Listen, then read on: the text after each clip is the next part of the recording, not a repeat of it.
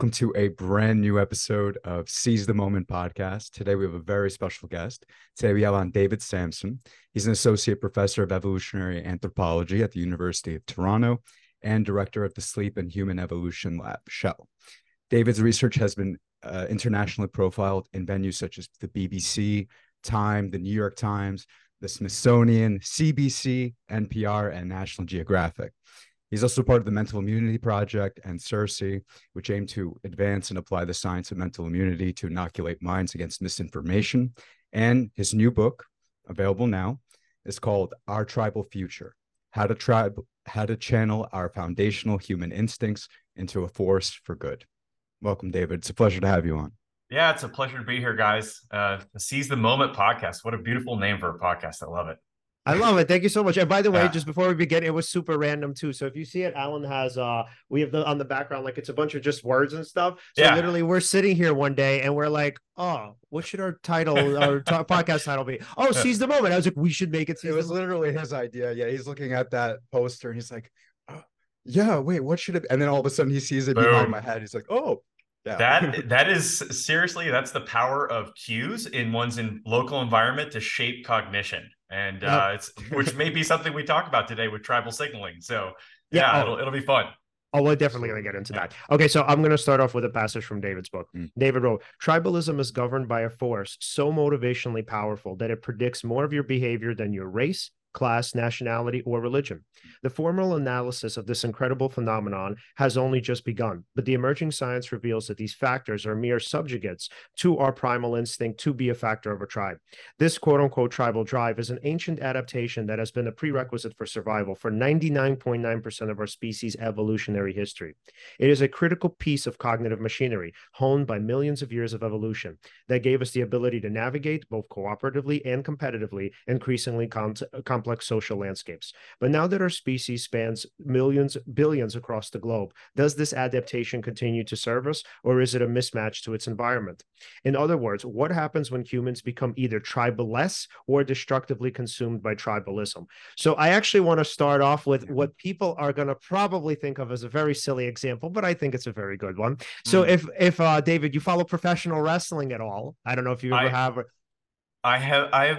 Not only do I follow it. I in high school, I've been to a couple live events. Uh, I grew up. Went, we moved from Canada to Indiana when uh-huh. I was twelve, and uh, to properly tribal signal my coalitionary alliances you if you were a, a, dude growing up in indiana you needed to watch professional wrestling so yes i have been to a couple live events okay i love that so, so this yeah. is going to be my example so yeah. in, in the history of professional wrestling and especially now the most popular uh, storyline is one called the bloodline and so mm. the reason yeah so and the reason why the bloodline storyline has been so popular is because it's a storyline about a family tribe and so in the polynesian community i mean they're very tribal in the sense that um i don't want to because i was going to say primitive, but it's not the right term. They're very tribal mm-hmm. in the sense of they're very they're very tight knit communities, and so the bloodline storyline has been super popular in the sense that you have like a tribal chief who's obviously the Roman Reigns character, then you have the Usos who are kind of like the backups, and then you have uh, sort of the wise man and Paul Heyman. So what's so interesting is that if you're looking at just popularity and the most popular wrestling storylines in the history of just wrestling, just history and wrestling storylines, what you're seeing is that for the most part, it's not successful individuals that become popular. It's actually successful what they call stables in uh, wrestling terminology. Mm-hmm. So successful factions and groups. But mm-hmm. obviously now going into the bloodline, the bloodline has become the most successful. What I mean, argued, argu- arguably, and I would say pretty. If you look at the data, just based on the numerics of like uh, how much people watch, uh, the st- how much uh, their clothes and merch sells, it's the bloodline, right? So the bloodline storyline has been the most famous and the most popular one, and it seems to be because of the tribal aspect of it. Again, the tribal chief and the kind of the minions that sort of follow him around. Mm-hmm. So yeah, so can we get into that? So why is it that you think that sort of not only just in wrestling the tribalism is so popular, but just in general? Like, why do we sort of why are we geared toward um, aspects of movies, television, uh, in this case, obviously professional wrestling that are actually you know about tribes and how tribes work and how hierarchies work? Chimp Empire, another example on Netflix, super popular show, all about tribalism and the tribe drive. Yeah, right. And the tribe. Yeah. Man, you guys are giving me a lot to unpack there with the with the opening question. Just an, as an interesting aside, right off the bat, um, Roman Reigns. So one of my best friends, in fact, part of our closest in group, uh, one of my best friends is actually training Roman Reigns, it, it, like actual real life tribe, his group. Wow. uh, he does he does Viking reenactment and is actually sword training him because my best friend's a, a, a highly qualified sword instructor. Mm-hmm. And not only that, in a couple months, I think at the end of September, we're going to one of these events together. So and, and Roman's reading the book, Our Tribal Future. So what? That's very cool. That yeah, is very cool. It is pretty cool, and uh, we're he's already like two thirds of the way through the book, and uh, we're going to talk about how we can leverage the science of it so he can improve his own uh, kith and kin and, and tribal group. Anyway, I just I was blown away wow. by the fact that wow opened up with that particular yeah, right. Yeah. So, all right, I think the way to approach this is just to start with well, maybe let's just go ahead and define what a tribe is because you used it in several different contexts there, and they all are intuitively tapping into the source of what a tribe is. But I think that for us to be scientists about this, we need an operationalized definition. And so mm-hmm. my operationalized definition of a tribe is a it's an intersubjective belief network that signals coalitionary alliance for the function of bootstrapping trust among strangers.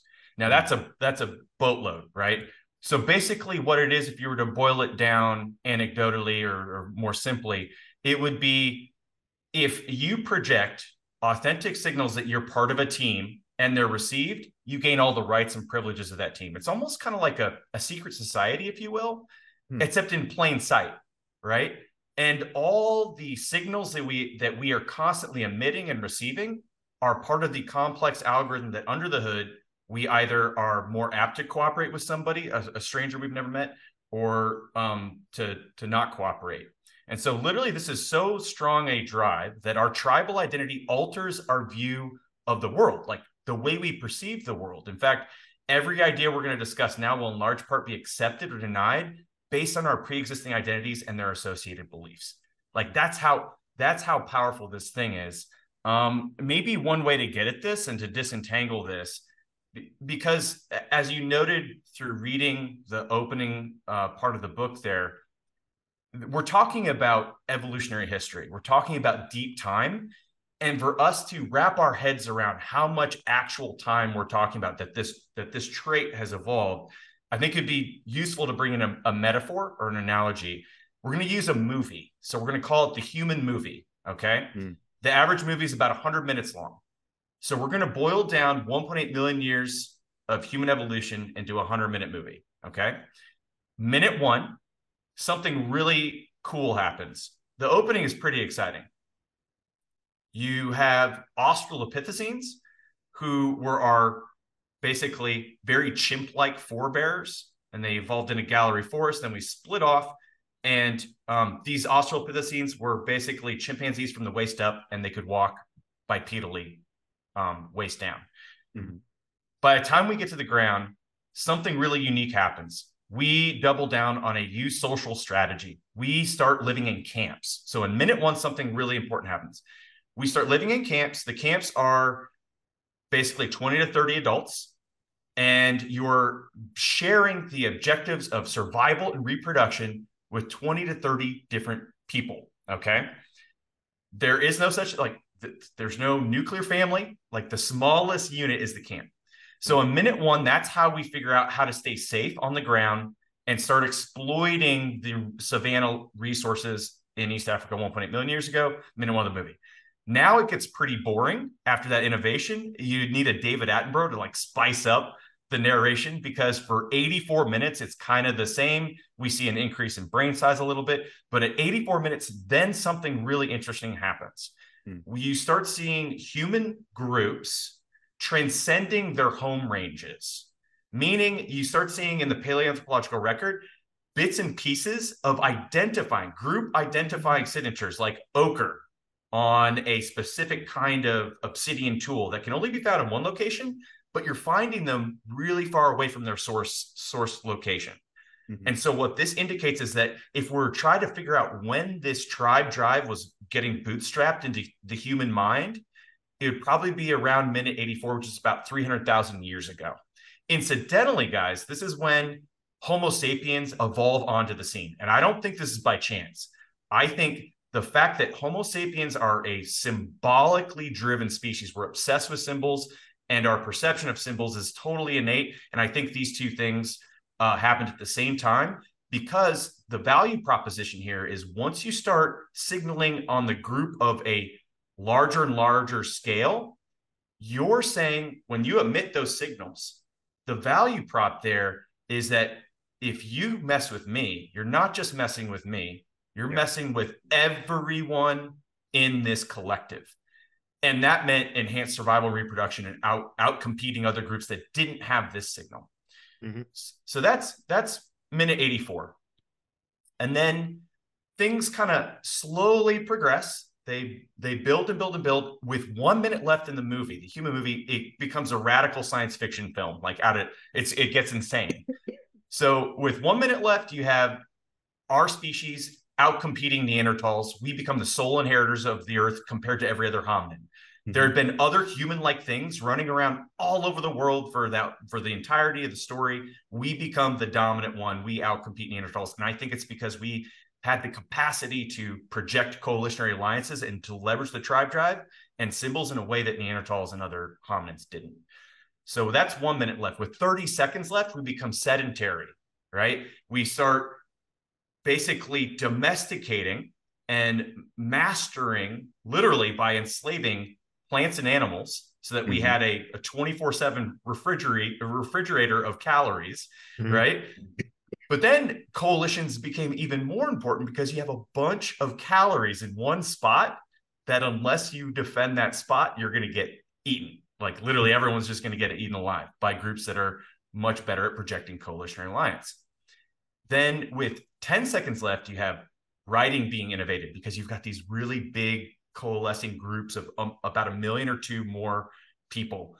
With five seconds after that, you have the innovations of big gods, moralizing religions. And we can very clearly see um, the moralizing God hypothesis is fascinating. You can very clearly see that it's population density that is the precursor to really big monotheistic moralizing gods, because that's how you get a million people to cooperate you get a priest class and you're like look if this is our intersubjective belief network and you're gonna and you're gonna buy into it by pen or sword you're gonna buy into it because if you don't we'll get outcompeted by another group. Right. Wow. now here's here's where it gets super exciting when we talk about the last final seconds here and it really sets us up to understand what the hell is going on right now. This is where mismatch comes in because with about a second left we see in North America, a place called Levittown, the nuclear family being innovated and the suburb being created. This is like the McDonald's of social patterns, right?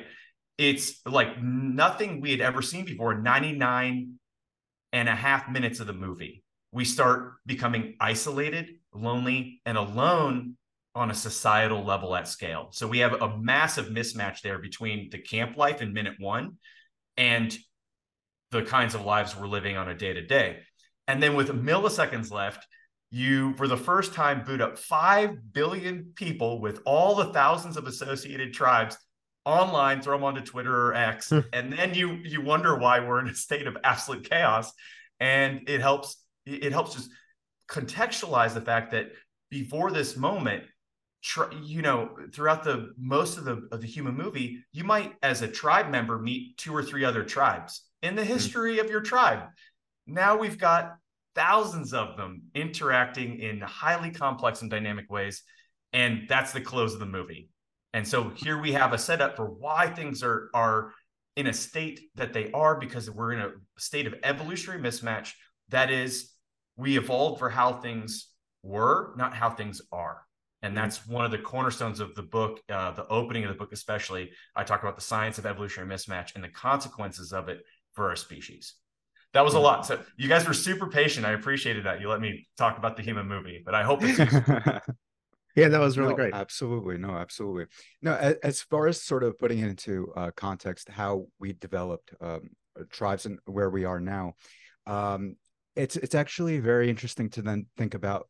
Well, still in many aspects, we we do uh, still act tribally, right? There is this mismatch that's going on. Yes, we are isolated, but you know, we have groups maybe online or different sorts of social groups still that maybe uh, we interact with and sort of get into that tribalist sort of uh, mindset, right? Especially, mm-hmm. let's say, politically, right? Mm-hmm. And and I guess maybe this is a good point to maybe start to ask what are sort of the negative aspects of tribalism uh, so that we, maybe we could understand that and then maybe then understand what are the benefits of it mm-hmm. Mm-hmm.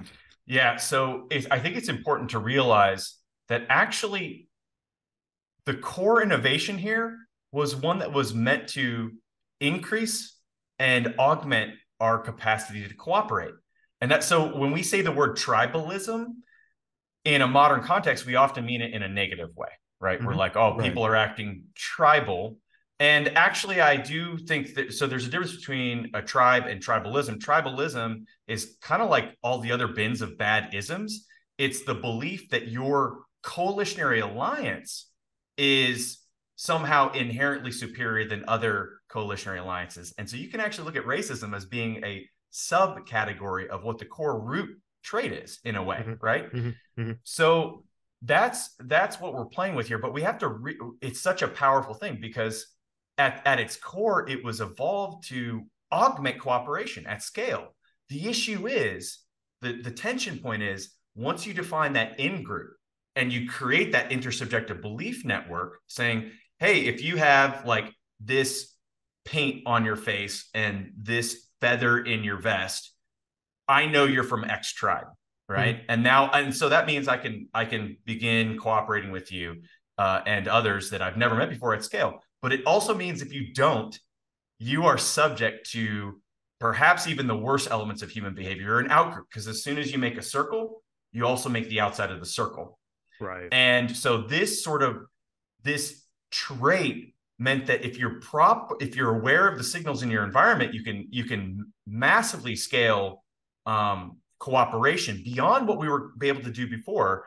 What the oldest trait that allowed us to scale cooperation was kin selection. That goes back a billion years. Basically, mm-hmm. this is the idea that if you have a organism in your environment that shares genes, the more genes they share, the more likely you are to invest in them and cooperate, right? Mm-hmm.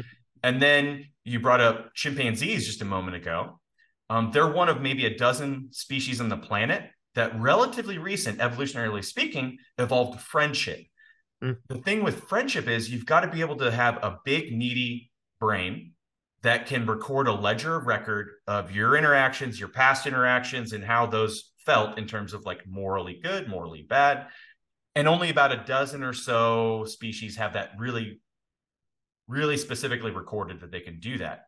Mm-hmm. So when humans innovated the tribe drive as a, as a cognitive mechanism, we were really, it was how to scale trust at at scale um, with to get beyond our cognitive limitation. I'm sure you guys are familiar with the Dunbar number, Dunbar's number. Yeah, uh, we used to live in tribes of 50, 100, 150 yeah. people, and we could only hold that many people maybe in our mind. But now we have way bigger uh, villages scale. or societal yeah, systems yeah. Mm-hmm. yeah. at scale.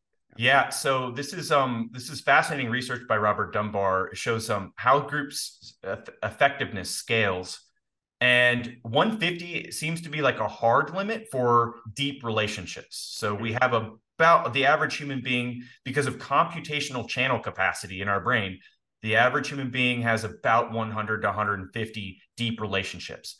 And so this was when we innovated tribes and tribalism, this was a way to it was like a cheat sheet, a heuristic to burst beyond that that limitation and start cooperating at scale. But then you get really bad things because when you don't signal authentically as part of someone's coalition or alliance, that's when bad things can happen. And it can happen um, to the point where you get some of, the, of humanity's worst behaviors like dehumanization and genocide. Yeah.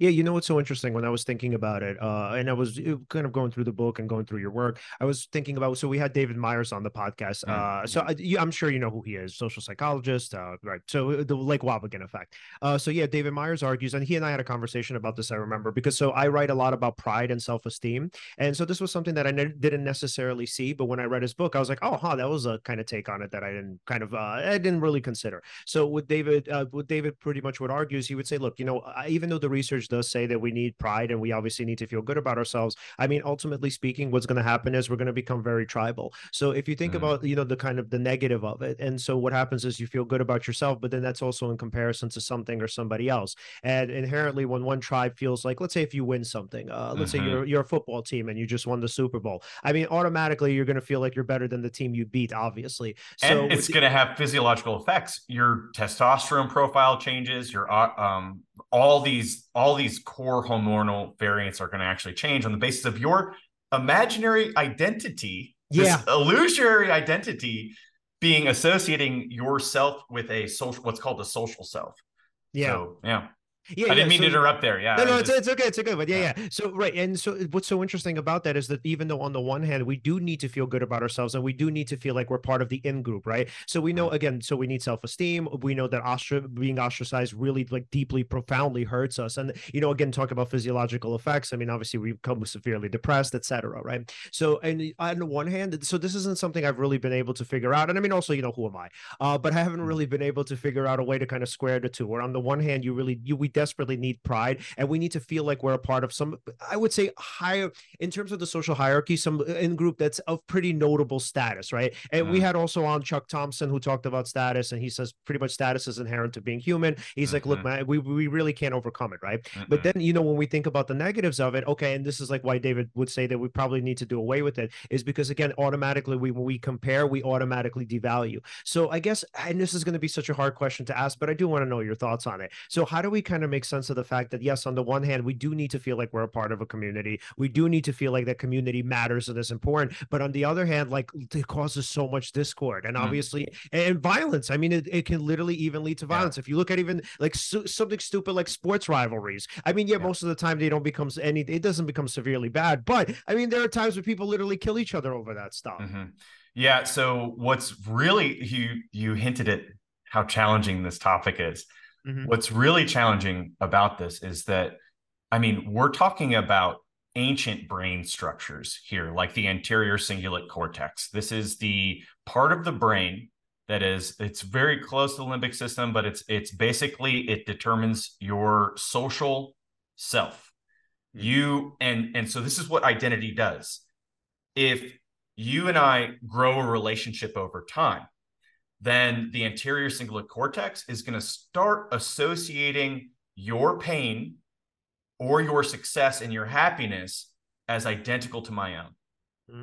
To so much so that if you were to hook up a fMRI to somebody in a kitchen and they're a loved one and they cut their finger while you're watching them and they're bleeding out and they say, ow, the anterior cingulate cortex is going to light up in both individuals. Mm. And it's going to, that ACC is going to be like the thing, you know, that driving force when somebody you love is in pain, that thing that where before it's not conscious, you're just over there and you're helping them. Mm-hmm. It's because it's literally tricking you into thinking that social other is you. Mm. That's what it's doing. And wow. so the key here, I think, is to recognize that that is actually a superpower because it's the source of one of our greatest capacities as humans, as Homo sapiens, to show empathy and sympathy.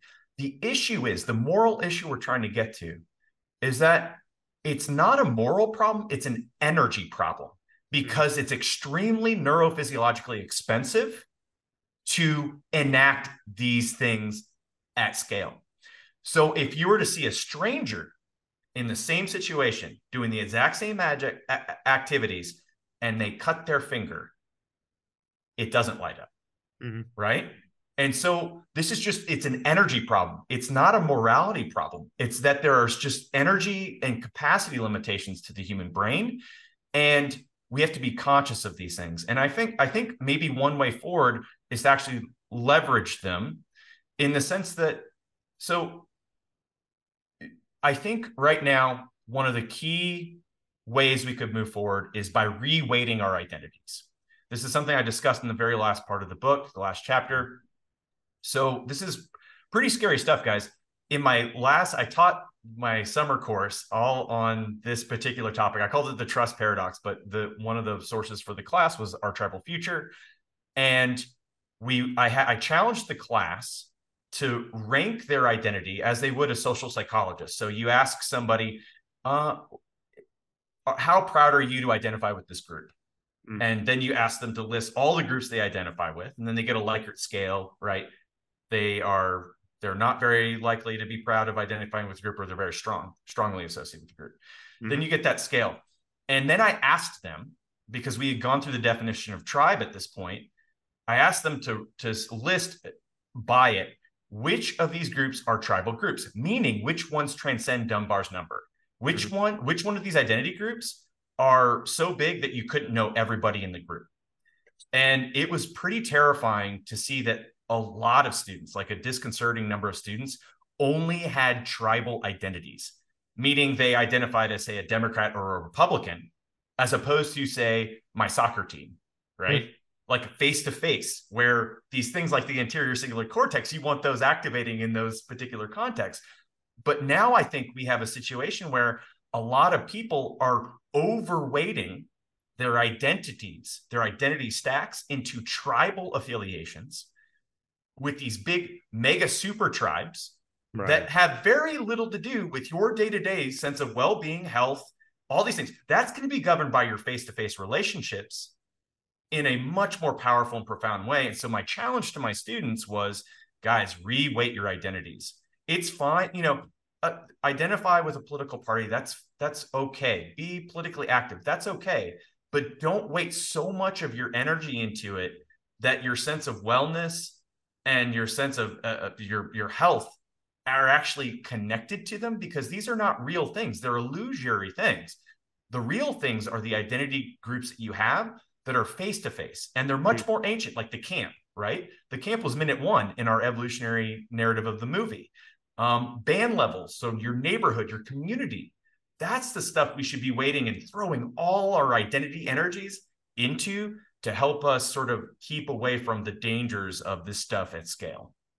What's very fascinating to me though is that how many how many of your students actually put the weight of their identity into these super tribes, right? Mm-hmm. Now this is going to sound like a really stupid or maybe obvious sort of question to ask, but what it, what do you think is going on there that's making them want to pick these super tribes? Is it just the sheer mass of people that happen to be part of that group, therefore it just conveys yeah. that status to them? Yeah, as well, opposed to like in the in groups that they're you know normally around. Yeah. Yeah. So I think there's it's twofold.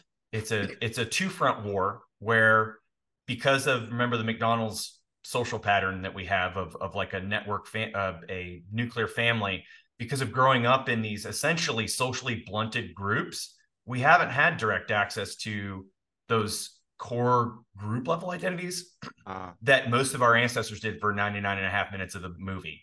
Mm-hmm. So I think we've we've un- and you can see it in the the growth and, and development patterns of adolescence now and the stats that are coming out are absolutely really they're really scary stuff like suicidal ideation is now up to 10% in adolescents who are in college um, 50% mm-hmm. of kids in college now are, they basically are saying that they feel a sense of hopelessness at a daily, um, that they don't want to go on. Uh, and, and that's doubled since 2009. And I wonder if you just plot these kids, or even not even just these kids, but like say, um, you know, kids who go on shooting sprees or mm-hmm. suicide, you know, suicide, these the really bad epidemic of school shootings that we have. I wonder what would happen. I mean, this is you can't test this, but like, what if you plopped that kid from that isolated, typically like isolated, lonely environment they developed in? What if you put them in a hunter gatherer tribe mm-hmm. and then see what they look like at the same age? Just run that experiment. And my gut, guys, is that they would be a pretty well adjusted human being hmm. and like a, a like a pretty decent human being and yeah. and that's how powerful this is. So you've got you've got that element that we're under socialized at the community level. And then at the at the at the big scale level at the super tribal level right? Because the average the average homo sapien tribe for 99 and a half minutes of the human movie was about 1500 people. That's mm-hmm. like your your organic grassroots tribe right? Small scale tribe. We're probably built to to live and dwell into one of those tribes. But now we have super tribes as a as it necess it's necessitated by the fact that we need to live in nation states to project power and not be murdered like the 20th century taught us, right? If you don't if you don't project what? power at scale, then you get in trouble. You get you get mowed over by other groups.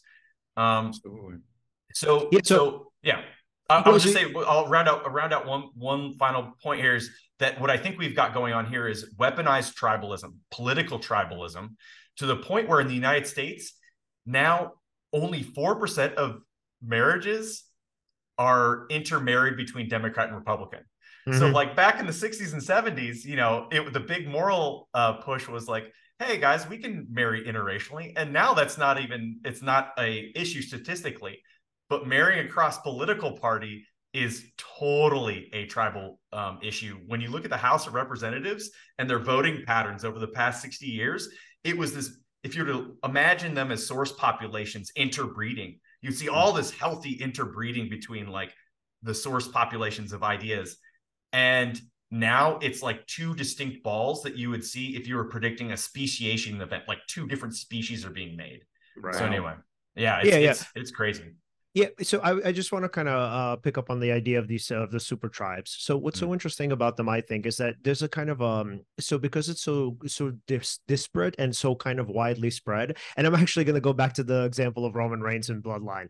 Uh, nice. So yeah, yeah. So what I think about it is that okay, so like let's say being a Democrat. So the, being yeah. a Democrat, there's a set of values uh, in, contained within it. So let's say if I were in a tribe of Democrats, let's say Alan and I had a tribe of Democrats, right? Let's say we were in the, some case like the Blood bloodline, right? So yeah. the bloodline is a great kind of, uh, I guess, example of corruption in tribes. So mm. when you're so close to somebody, right? So this is what I love about the kind of Roman Reigns character is that he has no values. I mean, he essentially does, he's a Machiavellian, right? To the mm. extreme, to the core. And so mm. he keeps and maintains power right through kind of any means necessary. And what you get is you get like in the Uso characters where like Jimmy also kind of doesn't have many values. And then like Jey, you could kind of see that he fluctuates back and forth. Sometimes he feels like he does, sometimes he doesn't. So when you have like these super tribes like the Democrats, what I actually like about it is that you have values that connect people, you know, from across the let's say across the pond or whatever, from different mm. parts of even the world. I mean, there are people even in other countries that would say like, yeah, I'm a Democrat, even though they don't have that party system there. Uh, but what's so interesting again is going back to the idea of like tribalism and this again going back to the bloodline is that it's it's so easy to corrupt. So when you're saying that you know I'm in this small tribe of let's say and you know the, going back to the example, it's about like six people or whatever it is,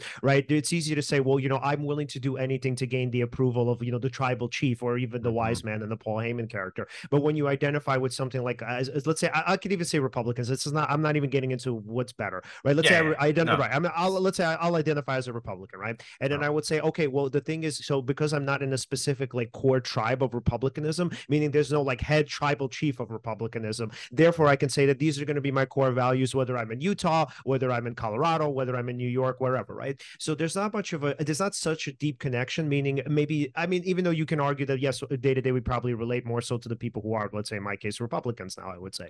Mm-hmm. Uh, but the point is to say that when it is kind of so disparate and it is uh, kind of so widespread, the great thing about that is I think it's much less easy to corrupt. Whereas, again, if you do have something like the bloodline, I mean, essentially the values kind of go out the window because, again, everybody kind of appeases the tribal chief. And, you know, since I mentioned chimp empire, this is what you kind of even see amongst like chimps, right? And you see this in some mammals. Well, what they do is because there's a hierarchy, eh, they just appease the tribal leader. So they don't really care about, I mean, obviously animals are not really going to care per se, but like people don't really care about value. So yeah, uh, so you know, my question would be, do you think that it's possible that maybe, um, maybe even though yes, on the one hand we could say that sometimes it's a bad thing to have, uh, let's say, distinct or distant kind of tribes that we feel a part of, or distant people that we feel a yeah. part of, but also can there be maybe a kind of understanding that yeah, the in groups can be corrupted maybe just as easily.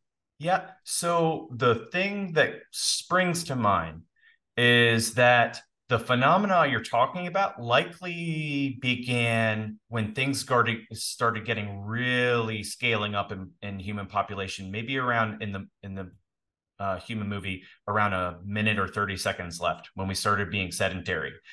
When i was talking uh, just a moment ago about these organic tribes of like 1500 here is the reason why and this is actually very hopeful because basically in, in an organic tribe, it is less about physical dominance and coercion. Mm. It is more about um, what do you bring to the table as a leader? It's a prestige hierarchy. And that means that those who typically in small scale foragers, those who give the most of their time, mm. energy, skill sets, those who demonstrate the most on brand tribal loyalty, like of the sacred values of that group, they naturally elevate to leadership positions in a way that once you had strong men come onto the scene because of the power they could distribute with by rallying tens of thousands of dudes mm-hmm. to be able to command militarily that was that's really weird. That's not a, it's it's a very recent innovation in the human narrative. When you have things at the right scale for example a a priest can corrupt a catholic priest can corrupt a at scale right mm-hmm. like they can or, or like a bishop can corrupt or a pope can corrupt at scale but a shaman can't corrupt at scale mm-hmm. if you are a dick as a shaman mm-hmm. and you're using your powers like for like evil like witchcraft if you're using it to coerce others you're in face-to-face relationships they're going to kill you you're going to get mm-hmm. excommunicated there's going to be a mm-hmm. direct cost for you betraying the sacred values and trusts that they give you as a person of spiritual prominence in your group. Mm-hmm. The costs are real. And so um, Richard Wrangham, he has a book out that came out a few years ago. It's a beautiful book, um, The uh, Goodness Paradox. Mm-hmm. And the main thrust of the argument here is that tyrants, specifically over, over evolutionary time, if you tried to dominate like a chimp, like chimpanzee raw power domination in a group, and you were going to be the tyrant of your group, mm-hmm. it can it can work up to a point right. because at a certain point not only will you be killed and excommunicated it'll be so you reduce the likelihood of vendetta killings it'll be your brother or your father that kills you wow, wow. and this is very systematic across small scale human populations and over a million years that basically selects out tyrants in the genome to the point where they are sort of generational aberrants and not the norm like they were when we were uh, shared a common ancestor with the chimpanzee. Oh, okay. Wait. So now I have a kind of difficult question for you. Okay. So why is it that? It. yeah. So why is it that? So here's my thinking, right? Because that yeah. seems like a paradox. Because ultimately, the people who seem to want power are the yeah. narcissistic type tyrants, right? Yeah. So they might do it through more benevolent means. But my thinking is, okay, for somebody to pursue power, for somebody good, let's say, to pursue power, it often seems like we have to kind of coax them into it, and they do it sort of mm-hmm. begrudgingly.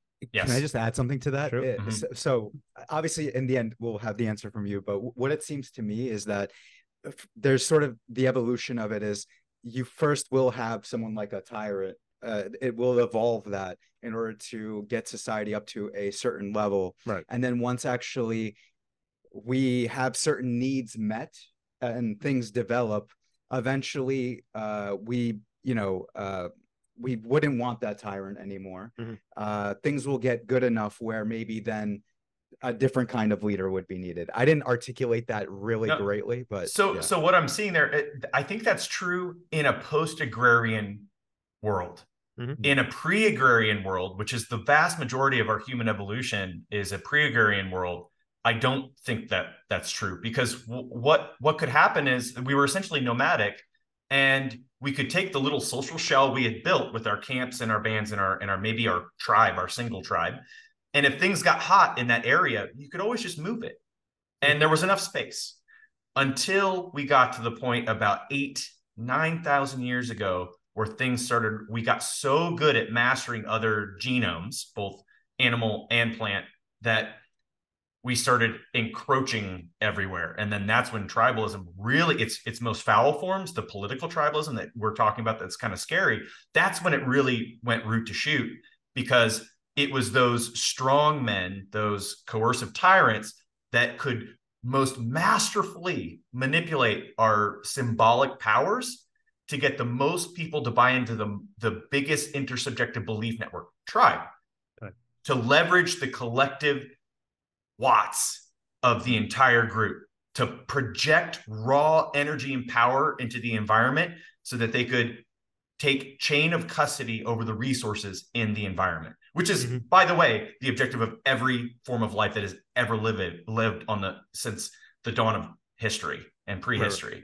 so they just did it really freaking well. And let's make no mistake about it homo sapiens are apex predators. We all we that's one of the reasons we are. And we we didn't do it because of our claws or the size of our canines or because we're strong, we're a chimp would eat us alive, literally in a, in a in a fist fight. We did it because we could take symbols and use symbols to compound the collective energy of a group. And that is the core function of what a tribe does. Even so much to the fact that it's not about like these human brains we often associate, and this is getting to Andy Norman stuff. Mm-hmm. We we often associate the human brain with this truth seeking thing or reason seeking thing. That's not it at all. It's the product of natural selection. It's the product. It's seeking survival and reproduction. Yeah. And it's it, this is what I meant with my opening line of how identity shapes your perception. It's not about being true. It's about projecting that coalition correctly. Yeah. I'll, I'll mm-hmm. give I'll give one example here. Um, let's say, uh, yeah, let's let's say, for example, um, the flat Earth movement. Okay. Mm-hmm. so the flat Earth movement. There's this. Have you seen the the documentary, uh, the Behind the Curve? Mm-hmm. No. It's it's actually really fantastic. Um, it's all about the flat earther resurgence in the past several years. And there's this guy called Mark Sargent. He's kind of like the leader of the mm-hmm. movement. Tribal and chief. He's the tribal chief of the flat earthers. And there's a super candid moment at the end where they're asking him, uh, the interviewers ask him, Well, what what would if you tried to leave, like what what would happen? And the guy, like his his face basically got went completely blank. You know, this moment where like the body language just kind of shut down. And he was like, I actually I can't. Like hmm. they won't, they wouldn't let me. It's so my group needs me so much. Like even hmm. if even if I even if the earth was round, like right, right. there's I that need, pride. There's the pride, there's the social identity. It's not about the it, here's the thing flat earthism is not about whether or not the earth is flat or it's round. It's actually under the hood about a social community and a group to belong to. That's the driving force. And it's not about political truth. It's, you know, fitness beats truth all the time. It'll it'll always do it. Yeah, and I like the concept that you when you start when you think about um let's say uh, people who are kind of more intellectual or more let's say educated. I like that the so uh, the biggest predictor I mean we know obviously the biggest predictor is uh, of of let's say beliefs is not necessarily data or the or sort of the understanding of data, right? Even though you would think that obviously the more educated yep. somebody is. Yeah, it is somebody's tribal identity. So what's interesting is that there could be um a correlation between let's say uh, let's say truth and somebody accuracy that's a better term. So there could be a mm-hmm. correlation between beliefs beliefs and accuracy. Whereas, let's say if you identify as a Democrat, you're probably going to have more accuracy in your beliefs. But what's mm. interesting is if you start going into it and start asking people, okay, but like, why do you think climate change is a problem, or why are you against abortion? Right? Most of the time, people don't, don't really don't have answers. They, they don't even know, right? It's like, well, I mean, isn't that like what everybody believes? It's just a feeling. Yeah, well, uh, yeah, no, no, yeah, I'm not saying that, but that's that's kind of yeah, yeah. They won't be able to rationalize. Well, it's yeah, it's got it's why it's this is an intractable problem because nine out of ten people they're what they're saying whether when they support or deny global warming mm-hmm. Eh, they're not really making an argument for or against global warming they're saying right. i'm part of a tribe yes. that's what the signal is and and and to so this was huge for me realizing that actually this was rational because at, at, at first glance you think well that's not rational but no the evolutionary logic is there and it made me think of religion in a whole new light. Um, I grew up in a fundamentalist Christian cult for all intents and purposes, and my father was a fundamentalist minister for 20 years. And so I, I had, when I got out of that, I had a very stark, um, I would say, allergic reaction to most religion at, at scale. And that's maybe one of the reasons I'm an evolutionary anthropologist because I needed another source of, of meaning or purpose. And what I what I realized here is that the, the actually what the value proposition for most religions is like say for example the Holy Trinity. It actually plays with paradox and absurdity as a currency. Mm-hmm. So if you it's basically uh, it's the fact that three thing like three things are one thing like mm-hmm. that doesn't make sense. Right. But as a if you can authentically look someone in the eye and say, "Oh yeah, the Holy Trinity is real." Mm-hmm. and I believe it to my core, you're saying I'm an inveterate tribe member. Mm-hmm. Nothing will nothing will stop me from being a team player. Right. And that's the value prop. It's not it's not the reality. So religions, tribes, intersubjective belief networks, they actually use absurdity as a currency to gain more members or as a test, a litmus test for the members yeah. they have. You see what I'm saying?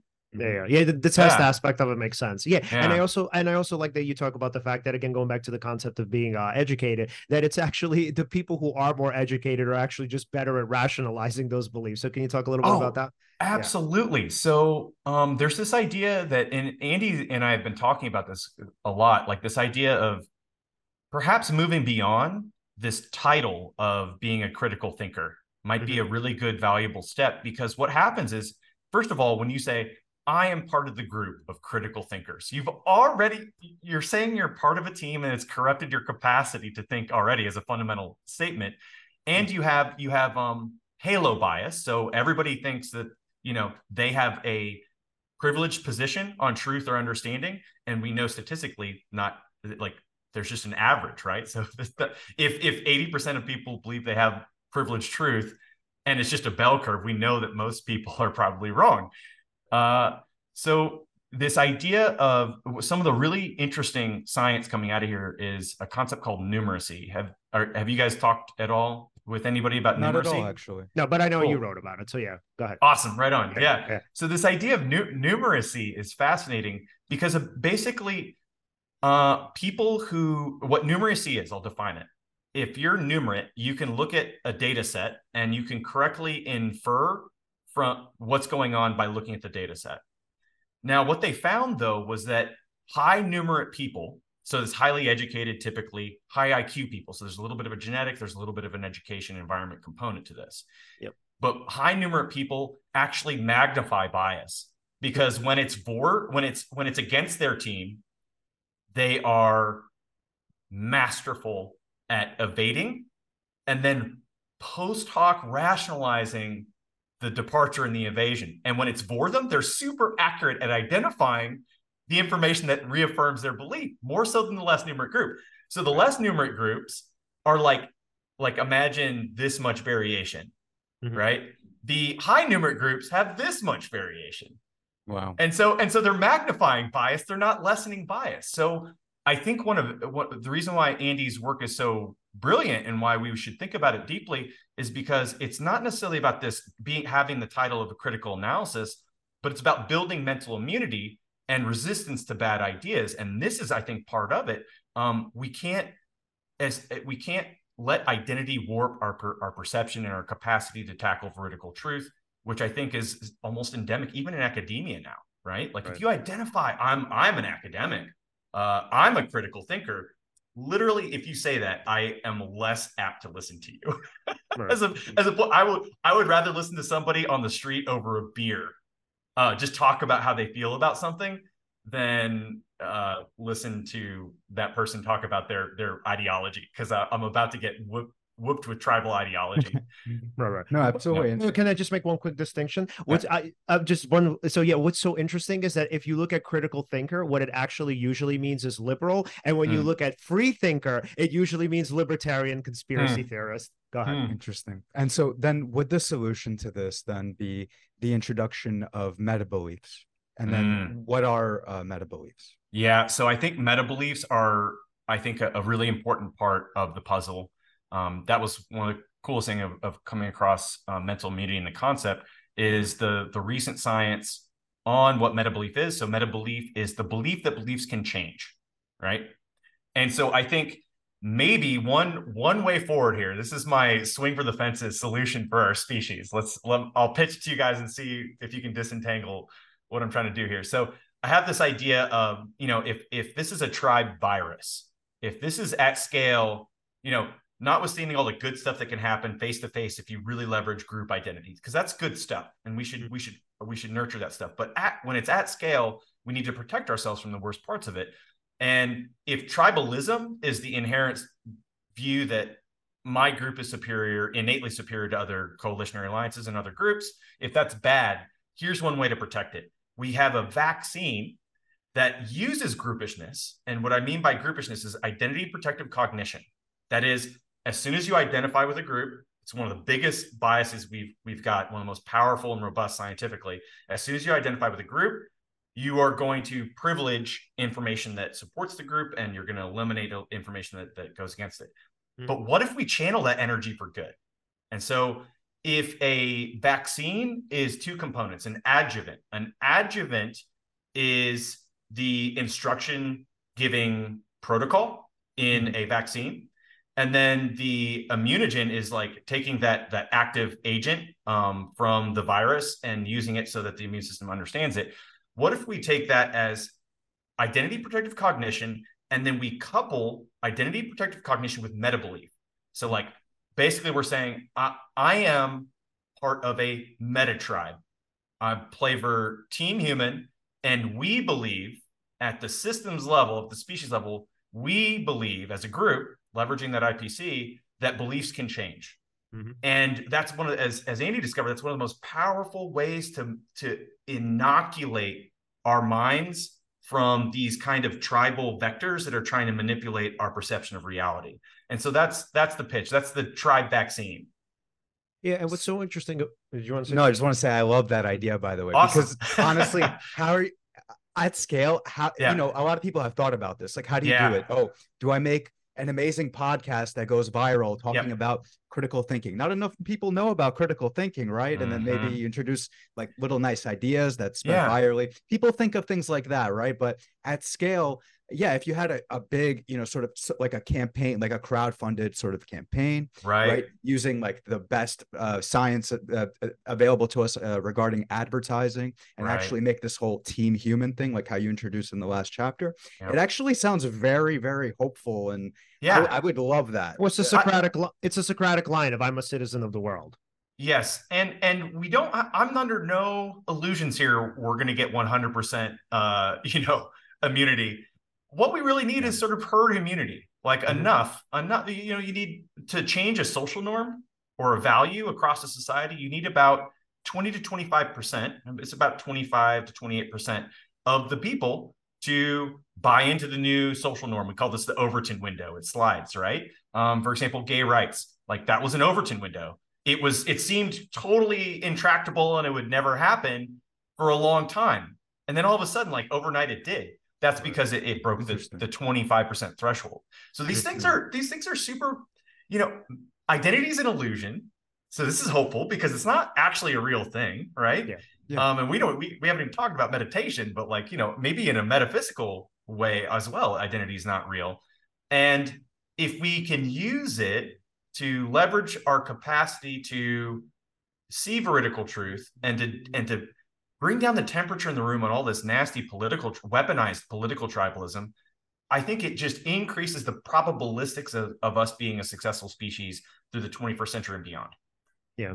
Yeah. And then so also I was thinking, what happens when, let's say, you have two conflicting loyalties? So what happens when you mm. have, let's say, two tribes that you're a part of that in some ways conflict with one another? So I have an example yeah. that comes to mind. So yeah. one of one of our uh, one of our really good friends, like so on the one hand, he would consider himself to be a Republican libertarian. So that's definitely yeah. not a tribe that I associate with. But mm then on the other hand, so he and I are pretty good friends. And then on top of that, like we love professional wrestling together, right? Yep. So there's a sort of like a conflict, right? So we don't really focus on politics. We don't really talk about it much, you know, for good good reason, obviously. But then it's like, but what happens when people feel like so technically, by the way, that's a boundary that he and I have. I mean, we bring it up, but it's pretty cordial, so it's not an issue, right? But I was thinking in that kind of context, right? What happens when people aren't necessarily able to uh, like compartmentalize those tribal loyalties? What happens when they do conflict? When on the one, let's say, you know, the family member, right? What happens when you have a family member who's like, I don't know, deeply involved in, you know, some, I'm going to just use conspiracy. So let's say he is a deeply involved like conspiracy theorist. Mm-hmm. And then you're like, oh my God, man, I love this guy, but he just keeps talking about this shit over and over again. Yeah.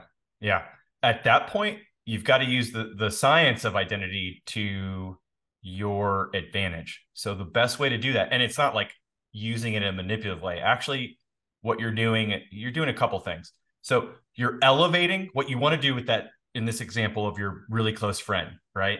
You want to in the moments that you want to have where you communicate with them open and honestly, you want to elevate your shared identities. Mm. So emphasize like your identity as a wrestling fan, right? Elevate to that to his attention in that moment that you want to have a conversation perhaps about some some greater or larger issue because then that anterior cingulate cortex is going to light up like oh yeah we are we are wrestling fans and we are together on this I'll give you a good example of this, and this is one of the coolest uh, modern examples of, of tribal identity switching that I've come mm-hmm. across. In 2011, May, Mets versus Phillies, one mm-hmm. of the one of the biggest rivalries in baseball. Like it's nasty. Like uh, right. I think they might statistically have some of the most the highest frequency of getting out of the dugout and like beating the crap out of each other. Wow. Frequency for it's it's pretty intense. And around the sixth inning, and this was like a nail biter of a game, it was super close. Uh, there were some nasty things that happened in the opening innings. And uh, around the sixth or seventh inning, the crowd started chanting USA. Oh wow. Over and over again. To the point where it was like everybody was like, Well, what what's going on? Mm-hmm. and then it and then it and then it died down. And then it, it came back even bigger and longer and more pronounced in the next ending. And they had to like, what what the hell was going on? They had just killed Osama bin Laden. Oh, they just SEAL Team Six had just got him.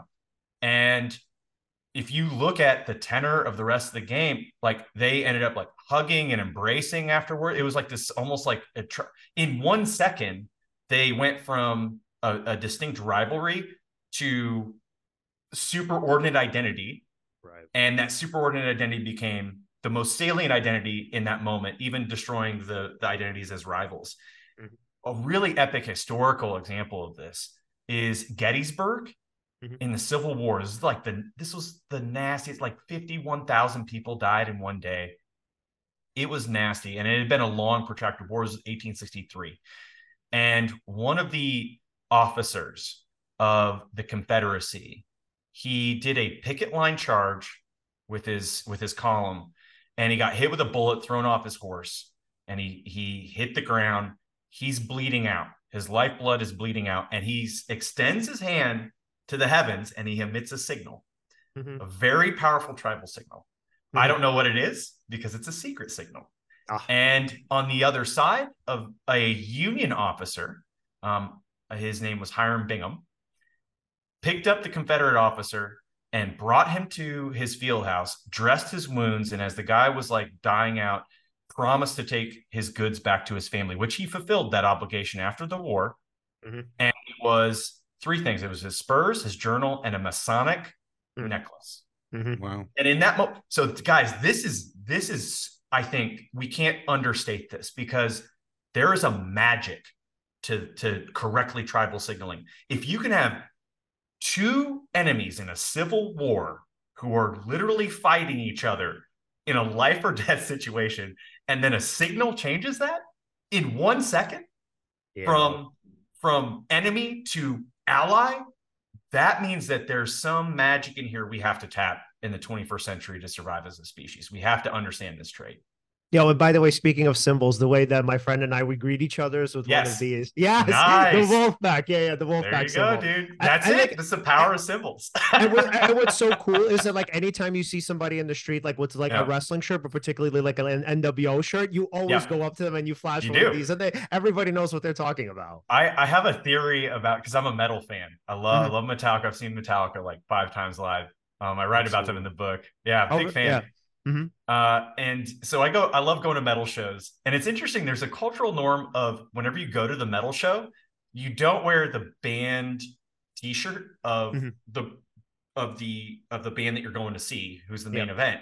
You always wear a different t-shirt. And I have a I have a hypothesis about this and I don't know if it's worth spending time testing. Oh, it definitely is. No, I think it is. That sounds super interesting because it's super yeah. like it's not intuitive. It's right? not like, intuitive because like yeah. why I, I just I was like noting this and after writing this book I was like oh I have I have a hypothesis. I think it's because when you're emitting that signal, mm-hmm. you're you're already in a kind of a super tribe of metal fan, but that's a very right. abstract. You're looking for real authentic relationships. So if you go to a mm. super tribal event and you can hone in specifically, oh no, they're a fan of Mastodon.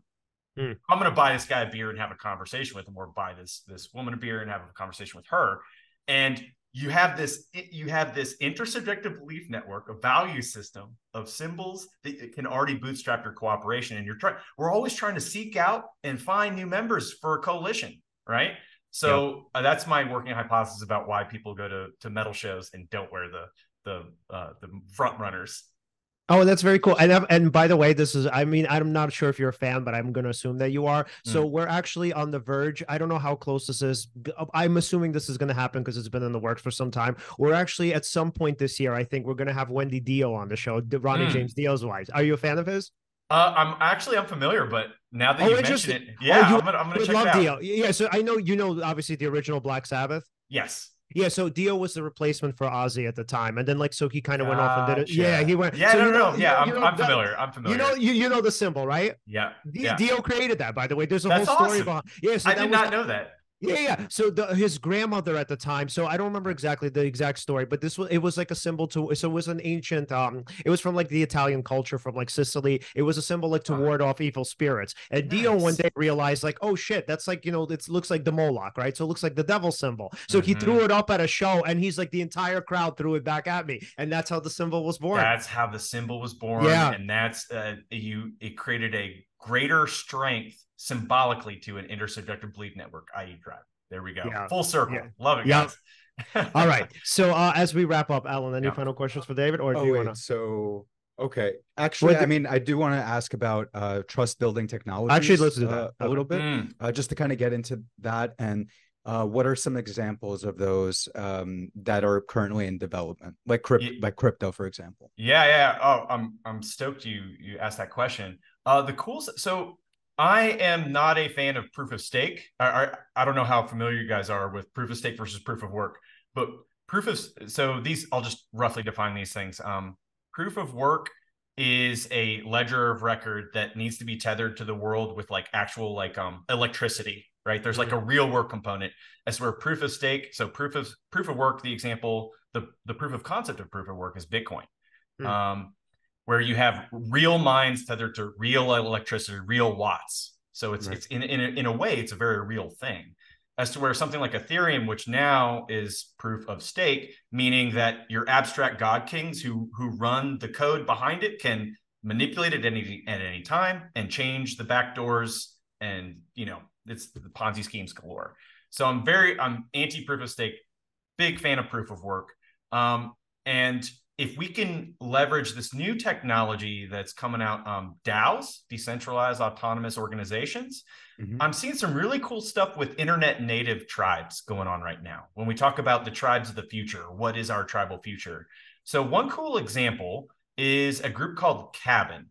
They are like a decentral, think of them as a decentralized city. They have 22 neighborhoods spanning four continents, and they use DAO technology to democratize and also protect the constitution of their group because if it's decentralized and it's on the blockchain it's uncensorable so mm-hmm. you even even the ccp can't you know destroy their constitution or destroy their group because it's this decentralized thing and as long as the blockchain exists they exist so in a way the re you know we talked about power projection in the very beginning of the show um, the reason we kept scaling and scaling and scaling into these nation states is because of protection and security. But right. now, it, now in the 21st century, the things that we're valuing are much more disembodied things. There right. are things like like even the money that we use now is uh, it's on a credit card. It's this disembodied thing. It's even attention. Attention even is attention. Yeah. Exactly. So these things are disembodied, and we need technology to protect those things. Mm-hmm. Militaries protect hardware. They protect your, your physical property. But if we're beginning to value things that are in the digital world, we need a military to protect those things too. Mm-hmm. And that can protect, that can allow people to assemble. This is a very libertarian idea, but like freedom of assembly, right? Like it allow basically what I'm seeing now is it allows groups to come together in like a, a, a experimental sandbox of societies.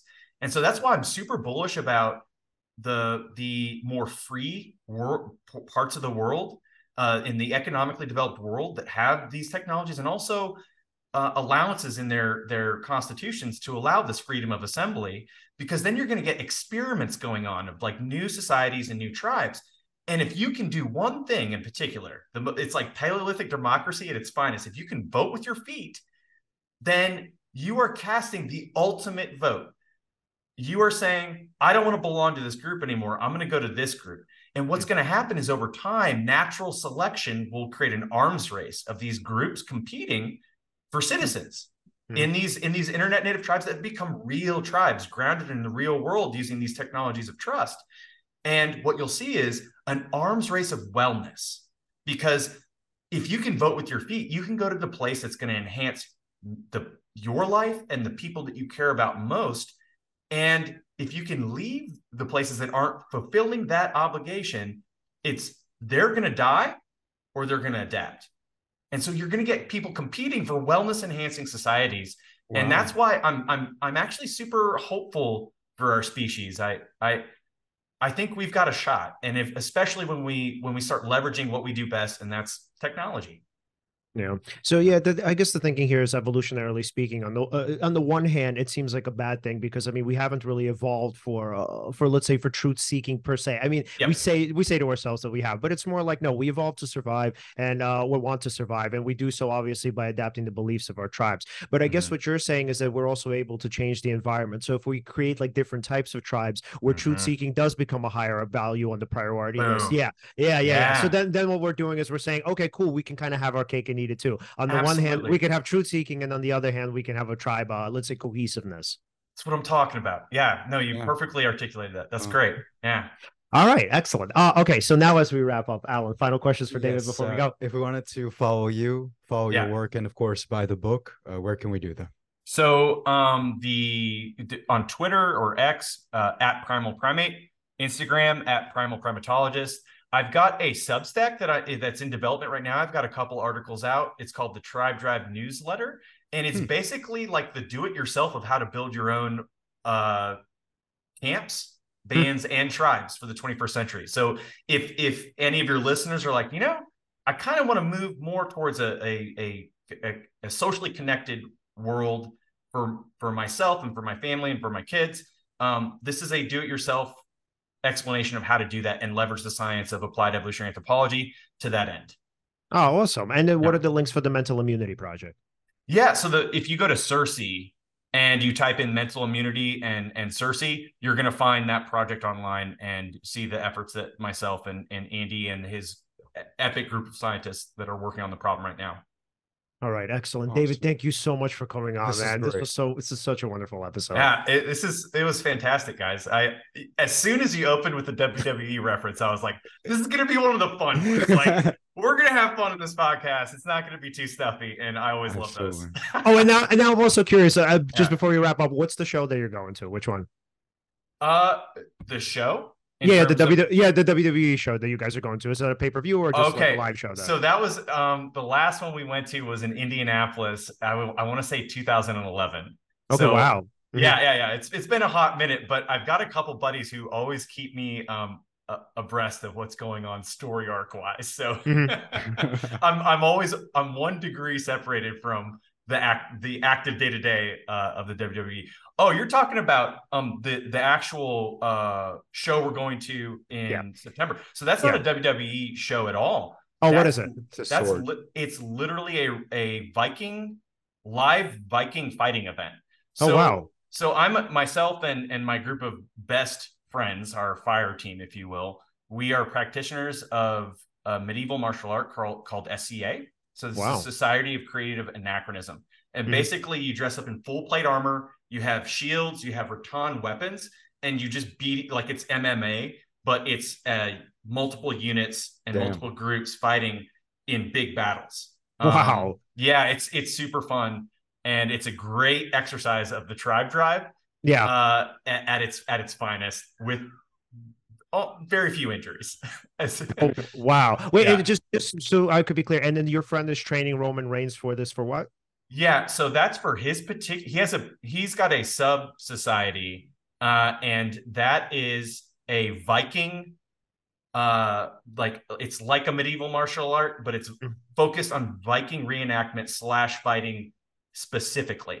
Mm-hmm. And so my buddy Kyle Potts, he is tr- he's training the group in in that particular style of fighting, so that mm-hmm. when they go out and they play, they can play with as as good as uh, possible in terms of their martial prowess. Mm-hmm. Okay, awesome. wow, very cool. Yeah, it's it's so much fun. It's it's a, a, healthy way to exercise the tribe drive. That's for sure. Yeah, yeah, definitely. The controlled yeah. environment. Uh, okay, right. thank you, thank you so much again, David. Man, again, yeah. this was excellent. Take my, care. My man. pleasure. All right, guys. All right, yeah. talk to you soon, man. For sure. All right. So, everyone, if you'd like to follow us, you can follow us at Seize the Moment Podcast on Facebook and on Instagram. On Twitter, we're at Seize underscore podcast. Like, subscribe, hit, hit the, the, bell, bell on YouTube. YouTube. And again, thank you so much for watching and see you next time.